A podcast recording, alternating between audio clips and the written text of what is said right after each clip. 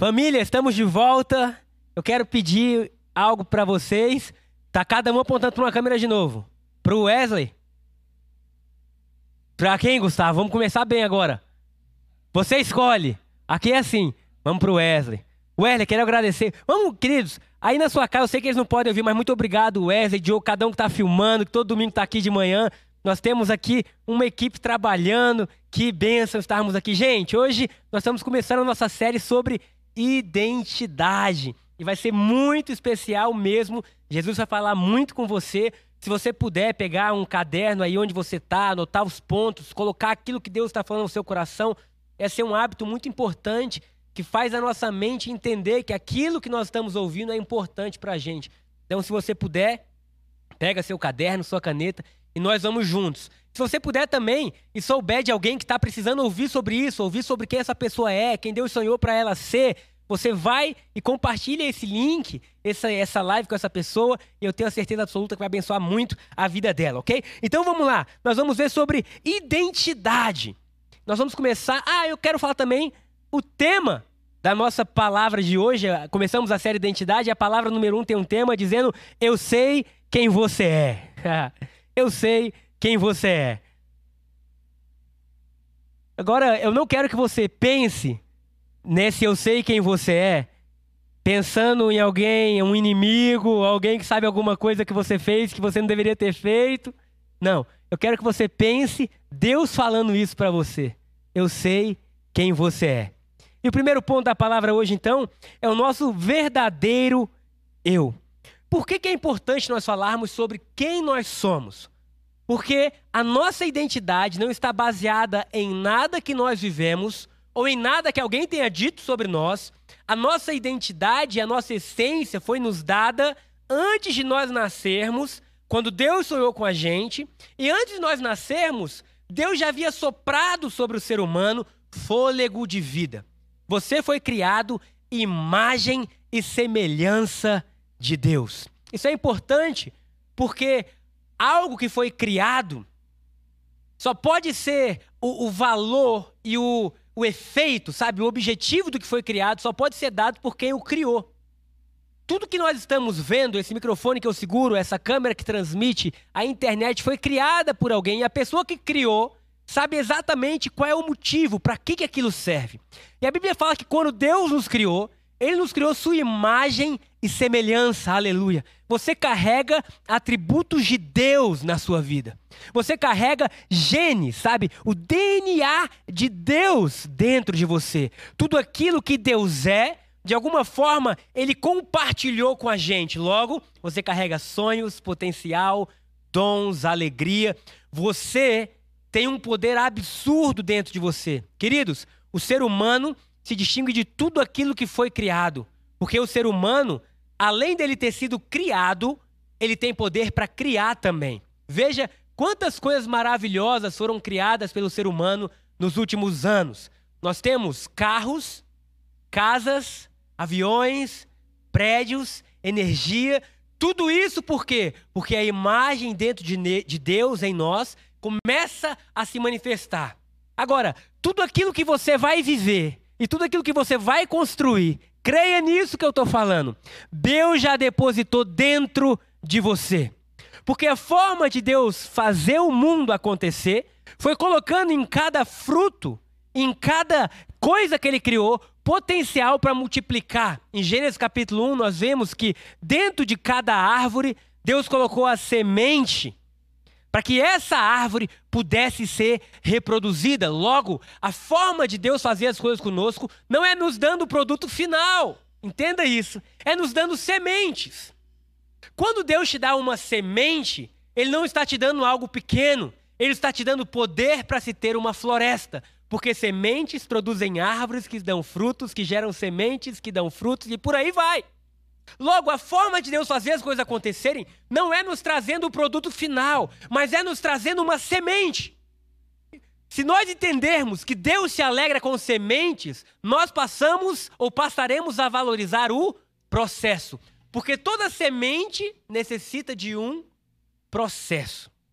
Logo, se Deus me dá uma semente, e eu valorizo o processo dessa semente até ela crescer, até ela se tornar algo grande, eu estou va valorizando muito mais o caminho do que o ponto final. E Deus, aprenda isso, é um Deus que ama estar com você na sua jornada. Deus não é um Deus que quer te entregar as coisas prontas. Deus é um Deus que tem prazer de construir com você. Sabe? Eu tenho dois filhos pequenos e às vezes a gente compra aquele Lego. E o interessante do Lego é que ele não foi feito para ser montado por crianças pequenas. Elas não conseguem montar o Lego. Logo, a ajuda do pai é necessária. Agora, imagina que eu montasse todo o Lego e entregasse para eles o Lego pronto, sabe? A, o privilégio, a felicidade de estarmos juntos enquanto construímos não existiria. Logo, o legal do Lego é você estar tá junto com seus filhos montando. E Deus fez algo muito semelhante quando ele falou assim: Eu vou trazer vocês para perto de mim e eu vou valorizar a caminhada que eu tenho com vocês. Aleluia. Então Deus é um Deus que honra processos. Sexta-feira nós tivemos uma live e depois de, de alguns anos tendo ouvido palavras de que a nossa igreja teria músicas, a gente lançou uma única música e eu tenho certeza absoluta que essa música que foi lançada na sexta-feira produziu mais alegria do que qualquer outra coisa. Sabe, uma música, não foi um, um, não foi um álbum, não foram 100 músicas, sabe? A música ainda nem está disponível nas plataformas, mas pra gente parecia uma grande vitória. Eu recebi mensagem de várias pessoas dizendo: Deus é fiel, Ele cumpre as suas promessas. Sim, Ele cumpre as suas promessas. Mas mais legal do que ver o dia de tudo acontecendo é você passar pelo processo onde relacionamentos são construídos, onde você vê o favor de Deus, e quando você chega lá, você fala: Cara, Deus é fiel porque nada seria melhor, ou a gente podia ter tudo pronto no dia, sabe? Tá todo mundo aqui feliz, vivendo só aquele dia, nada se compararia a todo o privilégio de anos de construção. A você pegar uma semente, você valorizar a semente, você guardar a semente, você tá ali com ela, você regar, você plantar e você ver o crescimento, queridos. Nosso Deus é um Deus maravilhoso. Eu quero declarar sobre a sua vida que todas as promessas e que tudo aquilo que Deus disse para você vai se cumprir. Agora, prepare-se para entrar em uma jornada de relacionamento e caminhada com Ele, porque você tem um Pai que valoriza muito mais o dia a dia do que o ponto final. Glória a Deus por isso. Outra coisa interessante sobre quem nós somos, então nós somos imagem e semelhança de Deus, tá? Nós vamos passar por três pontos hoje, esse é só o primeiro. Só para você ter uma, uma leve noção de quem você é. Imagem e semelhança de Deus. Você tem dons, você tem sementes dentro de você. Você tem um Deus que ele se diz onipotente, ou seja, ele tem todo o potencial. Potencial tem a ver com tudo aquilo que ainda não foi construído, mas que já existe dentro de alguém. Então, potencial são prédios não construídos ainda, livros não escritos, músicas que não foram tocadas, é, carros que não foram desenhados, empresas que não surgiram, mas já existem dentro de alguém. Então, o potencial é aquilo que é, mas ainda não pode ser visto. Quando Deus se apresenta como onipotente, ele está dizendo: por mais que eu tenha criado tudo que vocês podem ver, sabe? Toda a riqueza, toda matéria-prima, todo o ouro, tudo aquilo que existe na terra, de forma natural, foi criado por Deus, isso é maravilhoso, mas quando ele se apresenta, ele continua dizendo: Eu sou onipotente. O que quer dizer que existe potencial nele para criar muito mais que os nossos olhos já viram ou os nossos ouvidos ouviram. Glória a Deus por isso. Mas o interessante é que parte desse potencial, aleluia, parte desse potencial, esse Deus que é maravilhosamente grande e poderoso, resolveu compartilhar com a gente, de forma que agora nós somos embaixadores desse reino. Agora, se Deus deseja fazer algo sobre a terra, Ele levanta homens, pessoas, mulheres, famílias, que começam a mudar radicalmente, e Ele compartilha os sonhos dele com a gente. Aleluia! Glória a Deus por isso. Nós temos um Deus que é onipotente e que nos colocou cheios de potencial para vir à existência. Tendo dito isso, e isso é muito importante porque isso é quem nós somos. Eu vou entrar na segunda parte da nossa pregação. Essa foi uma rápida introdução. Eu vou entrar na segunda parte da nossa pregação e agora segura-se aí na sua cadeira, porque nós vamos entrar um pouquinho mais profundo em tudo o que aconteceu com a gente, ok? A segunda parte, ela, a, o segundo ponto da pregação fala sobre expectativas e realidade. Hum. esse é um ponto interessante para essa época, para essa época, porque quantas expectativas nós tínhamos, né? Esse mês de abril era o mês que eu mais ia viajar no ano. Eu estava com algumas agendas, enfim, aí ia para o Rio, ia para São Paulo, ia para não sei onde. Queridos, a expectativa então era viagem. A realidade é casa. casa, cuidar dos meninos. Olha, eu acho que eu nunca cuidei tanto dos meus filhos como nos últimos 50 dias, nos últimos dois meses. Foi intenso, está sendo intenso, mas está sendo muito legal, porque é um tempo onde independentemente do que aconteça, nós vamos tirar o melhor da vida em cada fase, em cada momento, sabe? Não condicione a sua alegria a algo futuro, condicione a sua alegria a tudo que você vive hoje, porque Deus não será, Deus é, e se Deus está com você, a provisão de alegria, a provisão de paz, a provisão de justiça, a provisão de ideias, a provisão de tudo aquilo que você precisa. Agora, a expectativa e a realidade é importante você pensar sobre isso, por quê? Porque você vê o mundo não de acordo com o que o mundo é, mas de, de acordo com aquilo que você é. Tem um livro muito legal, é esse livro aqui, que é Seu Perfeito Você, da, da, da doutora Carolina Leaf, né? E ela fala algo que todo mundo já sabe: que o mundo não é visto na sua realidade, mas o mundo é visto conforme a realidade que há no coração de cada um. Logo, se o mundo não é visto de acordo com aquilo que ele é, mas de acordo com aquilo que nós somos, cada um de nós pode estar vivendo a mesma situação, mas com experiências totalmente diferentes. Nós podemos estar na mesma praia, no mesmo jogo. Eu lembro, meu pai está ali assistindo a pregação, mas no primeiro jogo que eu fui ao Maracanã, queridos, foi uma final de campeonato e eu não vi nenhum gol. Sabe? O Maracanã estava cheio e eu lembro que na minha infância o meu avô dizia que cada degrau do Maracanã era como se fosse duas pernas minhas. Porque eu era muito novo, eles não queriam me levar. Então eles criaram uma imagem do Maracanã. E quando eu cheguei lá, eu não olhei o jogo, eu só fiquei olhando o Maracanã. Eu lembro dos gols, todos os gols saíram, eu estava olhando o refletor. eu estava no mesmo estádio, com a mesma camisa que todo mundo, vendo o mesmo jogo, mas tendo uma experiência totalmente diferente, porque a experiência que eu estava vivendo estava sendo vivida não pelo que eu via, mas pelos filtros que haviam colocado em mim. Eu nunca olhei tanto um degrau como naquele dia. E eu ficava imaginando, não é tão grande assim esse degrau, né? Porque existiam filtros. Quer ver um outro exemplo? Viagem de avião. Quantos aqui gostam de viajar de avião? Vocês vão ver um slide legal aí. Porque o avião é o mesmo para todo mundo, ele faz o mesmo barulho, ele tem a, a, mesma forma de acontecer, mas pessoas podem estar tendo experiências totalmente diferentes no mesmo avião. Quando eu viajo, eu gosto de viajar porque eu vou ler um livro. Shaila fala que eu entro no avião, eu durmo. Olha que benção. Né? O sono do justo. Eu durmo. E eu tô lá, eu relaxo. Mas tem gente que entra no avião em pânico. A experiência sendo vivida, a realidade é a mesma, mas cada um está experimentando de forma diferente. Por quê? Porque os filtros que a gente tem dentro de nós mudam aquilo que nós estamos vivendo. Logo, se nós temos uma realidade dada por Deus, mas essa realidade não é vivida da maneira que ela é, nós precisamos mudar os filtros que existem dentro de nós.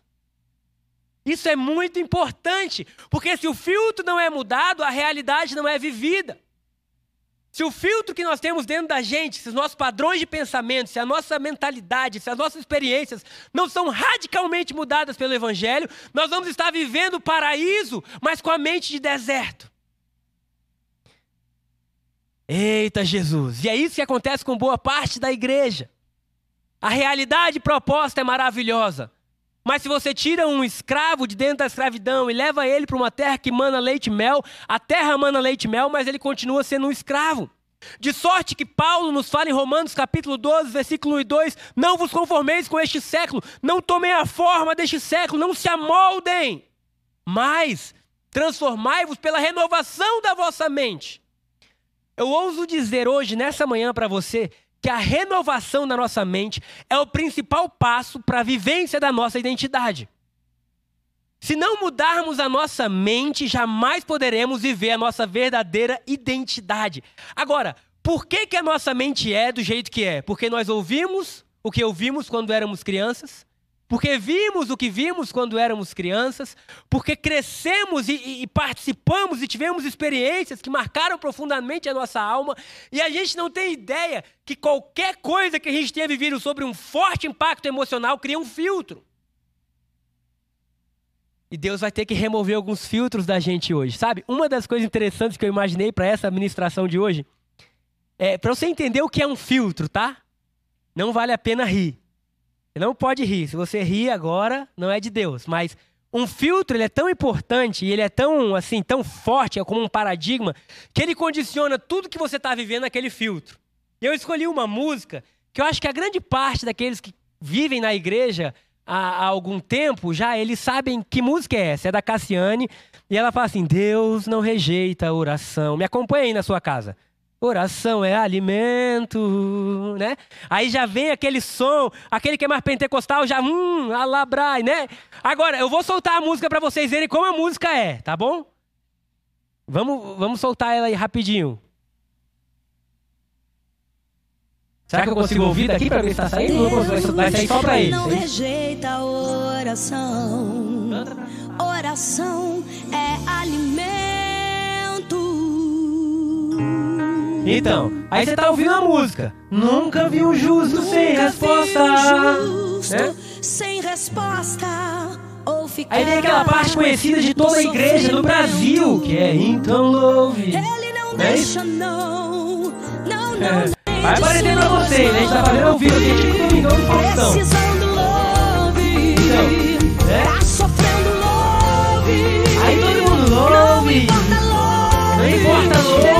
Seu louvor invade o céu.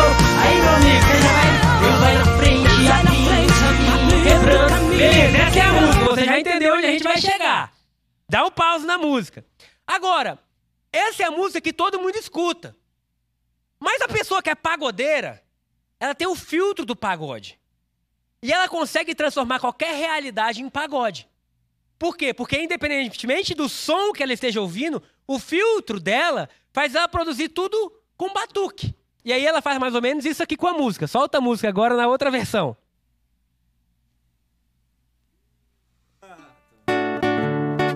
Lindo hino, interpretado por Aí Vaguinho. vai o cavaquinho. Esses três abençoados, né? Deus não rejeita Aí vai, eles oração. transformam. Oração é O louvor que era alimento. totalmente conhecido de uma forma, Nunca vi eles daquilo. resposta ou ficar no sofrimento. né? Ela já vai começar, então ouve. Olha o que eles É hora de vencer.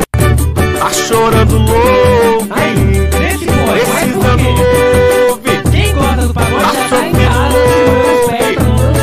não. Não importa O louve. louvor, obrigado, cara. O louvor que era de uma forma se transformou em outra forma. Por quê? Porque mudou o filtro. Isso é muito importante. Porque quando a gente fala de Deus, das realidades de uma nova aliança, nós estamos falando de coisas absurdamente incríveis, é ou não é? Nós estamos falando de reconciliação, perdão, favor, é, de, de coisas que a gente jamais poderia receber, agora nós somos coerdeiros de tudo. No entanto, se o filtro não mudar, a gente passa a olhar tudo isso que está disponível para nós com uma mentalidade antiga. E a gente transforma qualquer nova música que Deus queira trazer nas músicas antigas que nós ouvimos. E talvez as músicas antigas que você tem ouvido é: você não vai dar certo, a vida é difícil, nada é de graça nessa vida, você não merece, e tudo isso condicionou a sua mente. Mas Deus está dizendo agora: é tempo de mudar. É tempo de permitir que todo o amor de Deus entre no seu coração, para que nós possamos dar um grito de maior liberdade que já existiu. O grito que só Jesus pode produzir dentro de cada um de nós. Olha que coisa interessante. Eu vou ler para vocês aqui o, um dos parágrafos que existe no livro. Qual é a câmera? Essa aqui ainda, Diogo, que eu estou falando? Olha que coisa. O nosso perfeito, você ou a nossa identidade funciona. E isso, essa identidade verdadeira que nós falamos no ponto 1, só é liberado em ambientes onde existam amor. Isso é uma doutora que estudou isso a vida inteira, que estuda reprogramação cerebral, de como a mente pode produzir novos caminhos neurais na gente. E ela está dizendo: o amor é o ambiente onde nós voltamos a ser aquilo que Deus sonhou a gente para ser. Ela fala: o amor muda a natureza física ao redor de todos os 75 a 100 trilhões de células do nosso corpo e nos dá coragem para enfrentar e lidar com bloqueios e travas que existiam na nossa identidade. Então, o amor é a coisa ou é a arma usada por Deus para liberar a alegria nas nossas 75 a 100 trilhões de células para que a gente possa voltar, querido. Não é para que a gente possa avançar. Porque você pode avançar para o futuro com uma identidade que não é aquela que Deus sonhou para você. Mas o amor é o que permite você voltar à essência. Aleluia. Voltar à origem. Voltar ao lugar que Deus te desenhou. Sabe, imagina a sua vida, como ela seria vivida sem medo e sem traumas. Como ela seria vivida de forma muito mais ampla se não existissem filtros que Deus nunca sonhou. O filtro do evangelho é tudo é possível. Você imagina você viver assim? Qualquer coisa que acontece na sua vida, não tem problema, porque tudo é possível aquele que crê. Nós somos mais do que vitoriosos em Cristo Jesus. A vitória já nos foi dada, a guerra foi vencida. Deus, através de Cristo na cruz, reprogramou e possibilitou que cada um de nós pudéssemos ter novos filtros. Eu vou liberar uma palavra profética sobre a sua vida, sobre a minha vida, sobre a nossa igreja, dizendo: nós vamos ser o povo mais livre que já existiu. Nossas canções, músicas, pregações, encontros, nossas famílias, nossas casas vão dançar uma música que não é a música que os nossos pais falaram pra gente. Não é a música que a televisão falou pra gente. Não é a música que os nossos medos e traumas falaram pra gente. É a música que Cristo Jesus libera sobre nós. Dance comigo. Parei, amém. Chega de cantar essa nova canção. Mas é verdade, Deus está nos chamando a dançar com Ele essa nova canção. Olha, eu vou contar algo agora legal para vocês. Há um tempo atrás, eu fui a psicólogo, ao psicólogo, foi muito bom. Foi um tempo de muita descoberta e de muito aprendizado na minha vida. Mas eu lembro que nas primeiras sessões, eu fiquei meio assim, sabe? Eu tinha que falar, eu não sabia sobre o que falar, sobre é, sei lá, o que, que eu vou falar sobre mim? E foi interessante o método usado por ela para me ensinar uma coisa. E ela falou assim: Gabriel, você é como uma cebola. E eu quero pedir aqui, Gaspar, a, a cebola. Onde está a nossa cebola de hoje? a nossa cebola. Só dessa aqui. Você é como uma cebola. E eu fiquei imaginando onde ela ia chegar com essa cebola, né? E ela falou assim: a sua essência está lá dentro. Lá dentro. E cada camada por fora são coisas que você viveu, ouviu, viu, e que a gente vai ter que tirar até chegar à essência. Existia uma outra cebola aqui aberta, mas eu não vou precisar dela aqui agora, não. Eu só vou lembrar você que quando você descasca uma cebola, é bem provável, se você não está acostumado, você chore. Eu lembro um tempo atrás, a Shayla estava na cozinha. Eu não sei se era a Shayla, mas enfim, acho que era a Shayla mesmo na cozinha, lá cortando algumas coisas. E o Lucas pediu para ajudar. E ele quis logo a missão de cortar a cebola. E, meu amigo, um minuto depois ele sai brabo, dizendo: Esse negócio atacou meus olhos, e chorando, e chorando, e chorando, sabe? E eu quero dizer que Deus, para nós chegarmos ao lugar que Deus sonhou, Ele vai ter que retirar algumas camadas da nossa vida camadas de coisas que nós ouvimos, sentimos, tocamos, que não tem a ver com aquilo que ele programou para nós.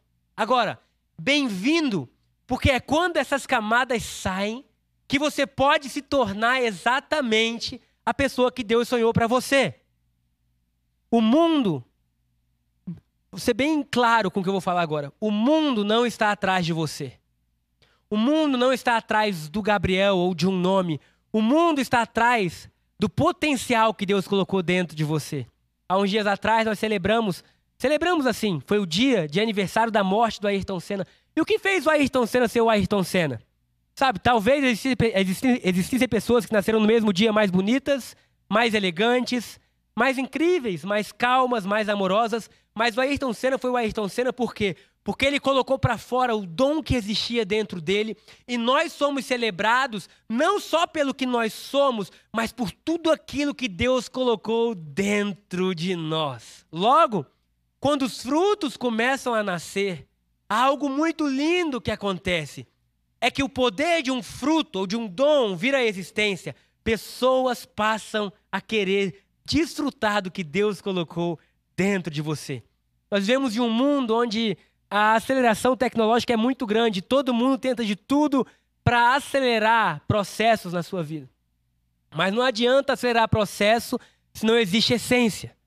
E o que Deus quer fazer conosco é nos devolver a uma essência. Uma árvore que produz bom fruto, ela não corre atrás das pessoas dizendo eu tenho fruto. As pessoas correm atrás dela porque querem sim desfrutar dos frutos que aquela árvore produz. Quando nós encontramos quem nós somos, presta bem atenção nisso. Deus vai mandar pessoas para que nós, através do que nós temos e da, daquilo que Ele colocou em nós, possamos satisfazer o desejo que existe nessas pessoas. A Bíblia fala que a natureza clama pela manifestação, pela revelação dos filhos de Deus. Sabe, ninguém sabe que você é um filho de Deus, a não ser Deus e você, até o momento que você começa a manifestar. Aleluia. Até o momento que você começa a revelar. Até o momento que você começa a colocar para fora o que há dentro de você. Eu quero te convidar, meu irmão. Esse é um tempo precioso de Deus, onde nós estamos paradinhos, sabe? É, vivendo uma nova situação, mas com uma possibilidade absurda de realmente conhecer quem nós somos, para entregar ao mundo não uma versão falsa de quem nós somos, mas uma versão verdadeira. E é essa versão que o mundo espera. É essa versão que a natureza espera. A manifestação dos filhos de Deus. Jesus disse que as vossas obras brilhem diante dos homens, para que eles possam ver e glorificar o Pai que está nos céus. Aleluia! Há algo vindo à tona, há algo acontecendo. Deus está removendo alguns entulhos, algumas coisas de dentro de nós, para que as águas que Ele colocou possam fluir de forma constante. Vale um amém? Será que você pode digitar amém? Você que está ouvindo, vendo, você que está tendo a palavra de Deus sendo recebida no seu coração. E nós chegamos agora no último ponto da nossa pregação, que é: Eu sei quem você é. Eu sei quem você é. Eu sei quem você é. Escute Deus falando isso para você. Eu sei quem você é. Talvez você não saiba, Talvez agora você esteja vivendo uma série de situações difíceis que você se encontra perdido. Talvez eles são desejos no seu coração que não são de acordo com o que Deus tinha sonhado. Mas eu quero dizer, olhando dentro dos seus olhos, Deus sabe quem você é. E eu quero ler uma história fantástica que está em Juízes capítulo 6. Juízes capítulo 6 nos fala a história de Gideão. E nós vamos passar por ela rapidamente para nós terminarmos ceando e celebrando a vitória de Cristo Jesus. A Bíblia fala o seguinte: Fizeram os filhos de Israel que era mal perante o Senhor, por isso o Senhor os entregou nas mãos dos midianitas por sete anos. E tudo, o versículo 2, 3 e 4 fala tudo que eles faziam era retirado pelos midianitas, eles não podiam ter colheita. Então a vida deles estava extremamente limitada, estava escassa. Imagina você viver sem você poder plantar e colher. Todo plano de futuro que você faz tem a ver com uma colheita que você guardou na sua vida. Porque o futuro tem a ver com coisas que você juntou para você poder viver lá na frente. Eles não podiam sonhar. Sonhos haviam sido é, roubados, vidas, futuro. Mas no versículo 5, perdão, é, no versículo 11, 6, 11, fala assim: Então veio o anjo do Senhor e assentou-se debaixo do carvalho que está em Ofra, que pertencia a Joás, a Biesrita. E Gideão, seu filho, estava malhando trigo no lagar para pôr a salvo os midianitas. Então o anjo do Senhor lhe apareceu e lhe disse: O Senhor é contigo, homem valente. Essa história é fantástica. Porque Gideão estava sozinho, malhando trigo no lugar que era para se pisar uvas. Ele estava com medo, ele estava escondido, ele estava com raiva no seu coração, ele tinha perguntas não respondidas, mas o anjo desceu do céu com um relatório diferente. Aleluia. E quando o anjo se depara com aquela realidade, ele tem duas coisas ou duas realidades diferentes acontecendo. Uma é a realidade da carta que existe no céu, e a outra é a realidade do que ele vê na terra. E ele fala para Gideão: Gideão, o Senhor é contigo, homem valente. O que Gideão responde? É o seguinte, no versículo 13: Ai, Senhor meu, se o Senhor é conosco, por que nos sobreveio tudo isso? E que é feito de todas as suas maravilhas que os nossos pais nos contaram, dizendo: Não nos fez o Senhor subir do Egito, porém agora o Senhor nos desamparou e nos entregou nas mãos dos midianitas. Então se virou o Senhor para ele e disse: Vai nessa tua força e livra Israel das mãos dos midianitas. Porventura não te enviei eu? E ele lhe disse: Ai, Senhor meu, como que eu livrarei Israel? Eis que a minha família é a mais pobre em Manassés, e eu o menor da casa do meu pai. Tem ideia dos filtros que passavam na cabeça de Gideão? Gideão está tendo um encontro com um anjo diante dele. Esse anjo vem com um relatório celestial dizendo: Homem valente, Deus é contigo. Mas ele, ele traz um relatório terreno de dúvidas, de incertezas, de insegurança, de pequenez. Ele diz: Olha, a minha família é a menor da minha cidade, eu sou o menor da casa do meu pai. Ele está dizendo assim: você escolheu a pessoa errada. Mas Deus não escolhe pessoas erradas, porque antes de você nascer, Ele já tinha colocado dentro de você tudo que você precisa para realizar os feitos do seu pai. Aleluia. O anjo não se intimida com o que Gideão fala, porque o anjo possui um filtro celestial. E até aquilo que parecia incerteza de Gideão, para o anjo é certeza. E ele fala: Vai, meça tua força e libera Israel. Depois de Gideão ter colocado a sua vida como a menor da sua casa, o anjo fala a ele assim, no versículo 16: Tornou-lhe o Senhor, já que eu estou contigo, ferirás os midianitas como se fossem um só homem. A força que você tem está que Deus, ou está em Deus ser com você. A força que você tem é, antes de eu nascer, o Criador dos céus e da terra sonhou comigo. Antes de eu nascer e de eu ter sido o menor da minha casa, o menor da casa do meu pai. Antes de eu nascer, e antes talvez eu ter perdido o emprego neste momento, e Deus está vivendo momentos difíceis. Antes de qualquer situação acontecer, Ele está me dizendo que é comigo. O anjo basicamente diz a Gideão: Eu sei quem você é. Aleluia. E nessa manhã, Deus está falando conosco: Eu sei quem você é. Acima dos medos, traumas, impossibilidades, desculpas, fracassos, sentimento de rejeição, de exclusão, eu sei quem você é. E a prova que Deus nos dá de que Ele sabe quem nós somos e o valor que nós temos é Cristo Jesus ter ido morrer na cruz em nosso lugar para nos levar de volta ao lugar de qual nós nunca devíamos ter saído. Quando o anjo desce até Israel naquela época, ele vê um povo sem sentido, ele vê um povo sem destino, ele vê um povo sem sonhos, ele vê um povo aprisionado, e aquele anjo, antes do povo ter se arrependido, vem proclamar libertação. Olha que coisa linda. Quando Jesus desce dos céus, ah, ele vê um povo perdido, preso, oprimido pelas amarras da religião, sem acesso a Deus, cansado da caminhada, desesperado, e ele vem e ele fala assim: antes de vocês pedirem, eu venho trazer libertação. Assim como Deus levantou juízes durante todo o livro de juízes, e Gideão é um deles, e os juízes vinham trazer ao povo algo que eles não mereciam. Deus trouxe o último grande juiz chamado Jesus.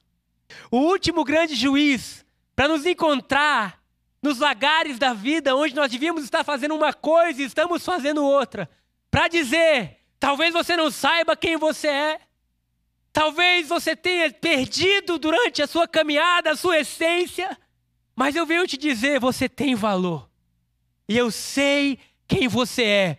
Os próximos anos da sua vida e a sua história vai ser uma história de verdade, porque para todos aqueles que estão em Cristo Jesus, tudo é possível.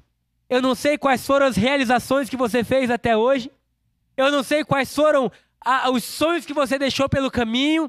Eu não sei quais são as dúvidas que você tem, mas nessa manhã eu ouço Deus nos chamando e dizendo: Eu sei quem você é, porque antes de você nascer, eu sonhei com você. Qual é o nosso ponto agora? Nós trocamos os filtros que nós vivemos e que nós temos durante a nossa vida. A vida só é vista pela janela que você olha. E a partir de hoje, eu declaro sobre você que você vai olhar a vida pelas janelas da graça. Janelas essas que dizem: Eu sou muito mais do que aquilo que eu sonhei ser. Eu sou imagem e semelhança do meu Deus. Eu sou aceito, amado, escolhido, perdoado, justificado. Eu nasci para realizar grandes coisas. Tudo que eu estou vivendo e, e, e fazendo hoje, tudo que eu tenho hoje, não se compara àquilo que eu farei, produzirei e cada vez mais terei consciência da minha realidade em Cristo. Para que tudo aquilo que eu possa ver, sabe, queridos, tudo aquilo que você vê surge do que você não vê com os olhos físicos, mas você vê com os olhos espirituais. Tudo que é criado fisicamente, primeiro é criado na imaginação. E Deus está dizendo nessa manhã: tudo aquilo que você vai fazer, tudo aquilo que você vai ver manifesto nesse mundo, será apenas a concretização e a conscientização de tudo aquilo que Ele já te tornou. Vale um amém? Nesse momento nós vamos passar a Santa Ceia. Se você estiver na sua casa e você puder pegar aí o suco de uva e o pão, que mostram que o nosso Deus produziu arrependimento antes de haver pedido, antes de alguém, antes que alguém pedisse, ele providenciou. Antes que Gideão exclamasse: Deus, onde o Senhor está? O anjo já havia descido. E nos lugares escuros, e nos lugares duros, obrigado, Patrick. E nos lugares onde Vou descer, hein, Diogo? Posso descer? E nos lugares onde nós não imaginávamos, Cristo Jesus chega.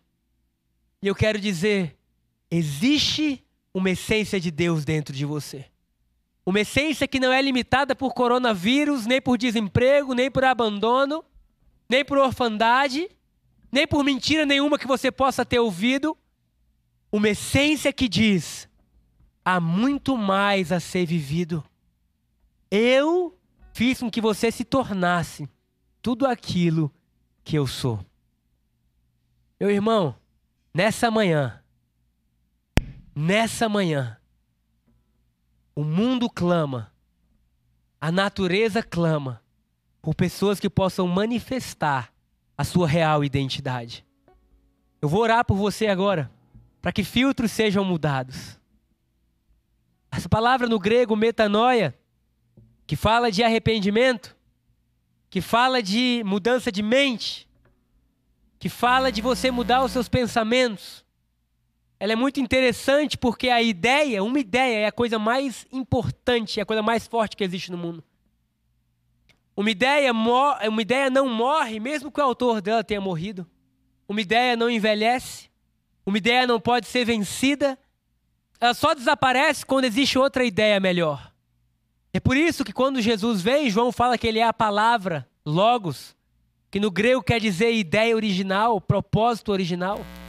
E Deus está querendo mudar tudo aquilo que nós vivemos e experimentamos por algo poderoso que vem dele. Que você possa vivenciar o evangelho todos os dias, através do poder da sua de imaginar. A Bíblia fala que Deus abriu os olhos do nosso coração para que nós possamos ser novamente tudo aquilo que ele fez.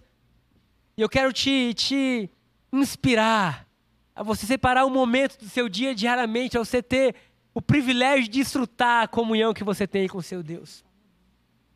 E você deixar ele remodelar os filtros dentro de você.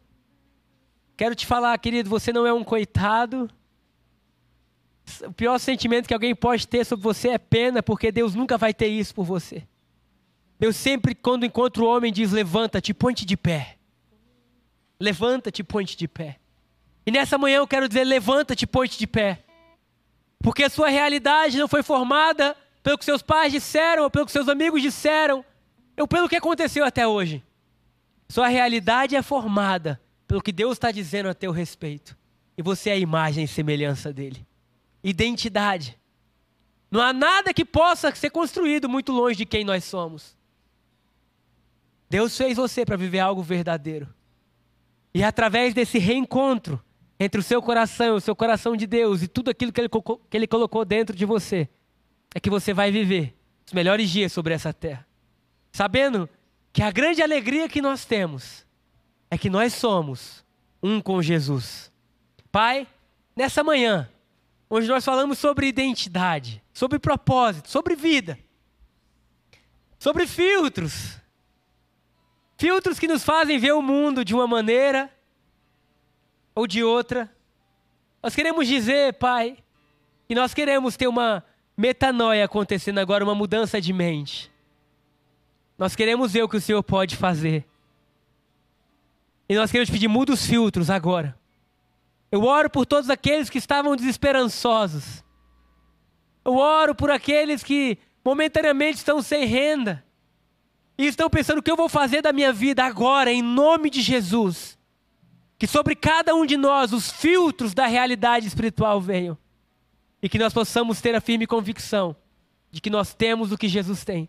Somos o que Ele é. Podemos o que Ele pode.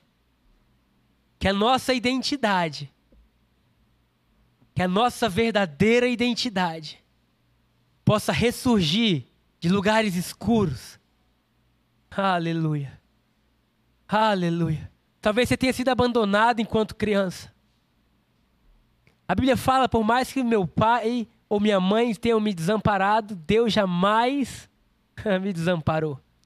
Eu ouço o Espírito Santo mostrando você uma nova maneira de você viver. Creia que o amor é o principal, é a principal fonte de transformação.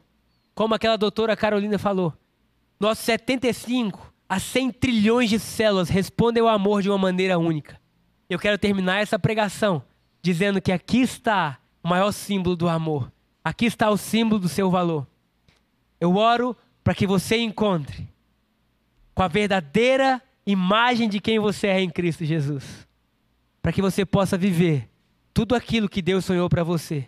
E que você saiba que você tem um Pai de amor. Amém? Você na sua casa pode cear. Nós vamos adorar um pouco mais. E que o Espírito Santo venha realizar tudo aquilo, tudo aquilo que ele sonhou em realizar através de você, antes mesmo de você nascer. Aleluia. Vamos cear.